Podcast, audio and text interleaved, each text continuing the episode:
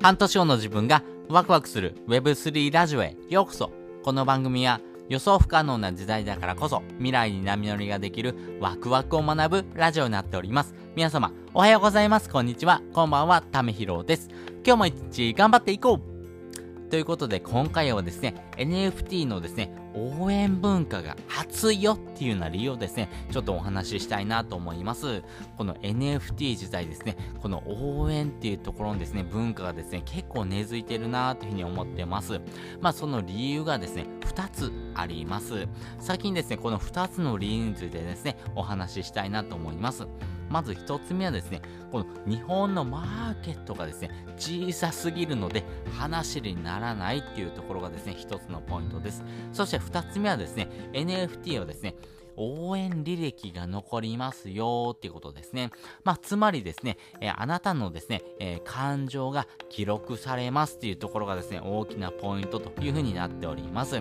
まあ、この2つの理由についてですね、えー、詳しく説明していきます。まずですね、日本のマーケットが小さすぎるから話にならないっていうお話をさせていただくんですけども、日本円で買えるものって皆さんどういうものがありますか？例えばお菓子とかですね、あとは、えー、物であればですね、テレビとかですね、えー、洗濯機とかですね、まあいろんなものありますよね。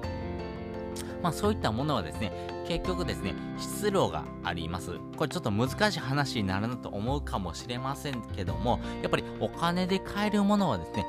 大体ですね、この質量があるものですね。家ですとか、あと車とかですね、そういったものもですね、やっぱり質量があるものになっていきます。まあ、このですね、物が溢れた時代にですね、物を売るっていうのはですね、結構無理なですね、えー、ゲームのですね、えー、主人公になってしまうなというのがですね、今の現状かなと思います。そんな中ですね、日本はですね、アニメとか漫画っていうのはですね、素晴らしい文化がありますよね。まあそういった文化を持っている人をですね、やっぱり人にですね、えー、何かをですね、提供するときに、こういうふうなですね、言い方とかですね、こういうふうなですね、場面を想像してですね、こういったことありますよねってことをですね、提供することができますんで、やっぱりこのアニメとか漫画の文化っていうのはですね、結構日本にとってですね、大きな財産になるなというふうに思っております。まあ、世界的に言うとですね、例えばポケモンとかですね、あとはですね、えっ、ー、と、日本で言うとですね、まあ、スマブラとかもそうですよね。やっぱりですね、日本の文化、あアニメとかですね、そのゲームの文化っていうのもですね、やっぱり、えー、日本だから根付いてるとこもありますし、これは日本だからこそですね、成長した文化もありますんで、まあ、こういったところをですね、武器にしてですね、活躍していくっていう人がですね、これからも増えていくということがですね、分かっていきます。そして二つ目はですね、NFT はですね、えー、応援履歴が残るということですね。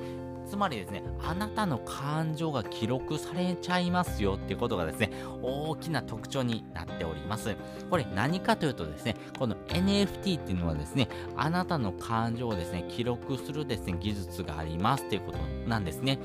例えばですね、あなたがですね、えー、A というふうなですね、えー、まあ、あの、ファンクラブに入ってですね、そのファンの中でもですね、A 子ちゃんをですね、応援してるっていうことがですね、あなたしかですね、わかんないですよね。まあ、そのですね、ファンクラブに入っている人であればですね、あ、あなたが来てるんだったら、英子ちゃん応援しに来てあるんだなーってことがですね、わかるんですけども、そういったことをですね、知ってる人しかですね、そういった理解ができないということがあります。でもですね、この NFT っていうのはですね、応援履歴が残りますんで、あなたがですね、A っていうのはですね、プロジェクトをですね、応援してるってことがですね、誰でもそのウォレットを見るとですね、えー、確認することができるっていうのもがですね、大きな特徴になってますんで、あなたのですね、お財布の中身をですね、誰でも見れるというふうな文化がですね、結構根付いてきたかなと思いますし、そういった文化をですね、えー、定着させていくとですね、あ、この人ってこういうものを応援してるんだってことがですね、分かっていきます。やっぱりですね、そういったですね、えー、ファンであることっていうのを証がですね、結構この NFT というところのですね、連携はですね、しやすいなというふうに思っておりますんで、やっぱりこの応援文化っていうのはですね、結構根付いていきやすいなというふうに思っております。で、この応援文化なんですけども、あなたのですね、好きなあお財布とかですね、好きな人のですね、お財布を見るとですね、あ、こういう人を応援してるんだなってことがわかりますし、あ、この人がこういう人をですね、応援してるんだったら、僕もやってみたいなーっていう風にですね、応援のですね、えー、連鎖が始まっていきますんで、やっぱりいい人しか集まらないっていうことではなくてですね、NFT をですね、持ってですね、こういったことをですね、応援してますよっていう人ほどですね、いい人が集まってるっていうよりも、この応援をですね、するっていう風なですね、いい人になっていくっていうのがですね、NFT の良さなのかなというふうに思っております。ということで今回はですね、えー、NFT の応援文化が熱い理由っていうのをお話ししておきました。まあ理由は2つあるなと思っておりまして、1つはですね、日本のマーケットが小さすぎるというふうなお話とですね、NFT はですね、応援履歴が残る、まあつまりですね、えー、自分の感情が記録されるようなですね、技術がありますよってことをですね、お話してる回になっております。そして本日の合わせて聞きたいです。本日の合わせて聞きたいですね、そこまで来てる NFT のですね、未来の使い方3選っていうのをですね、お話してる回をですね、えー、リンク貼っておきます。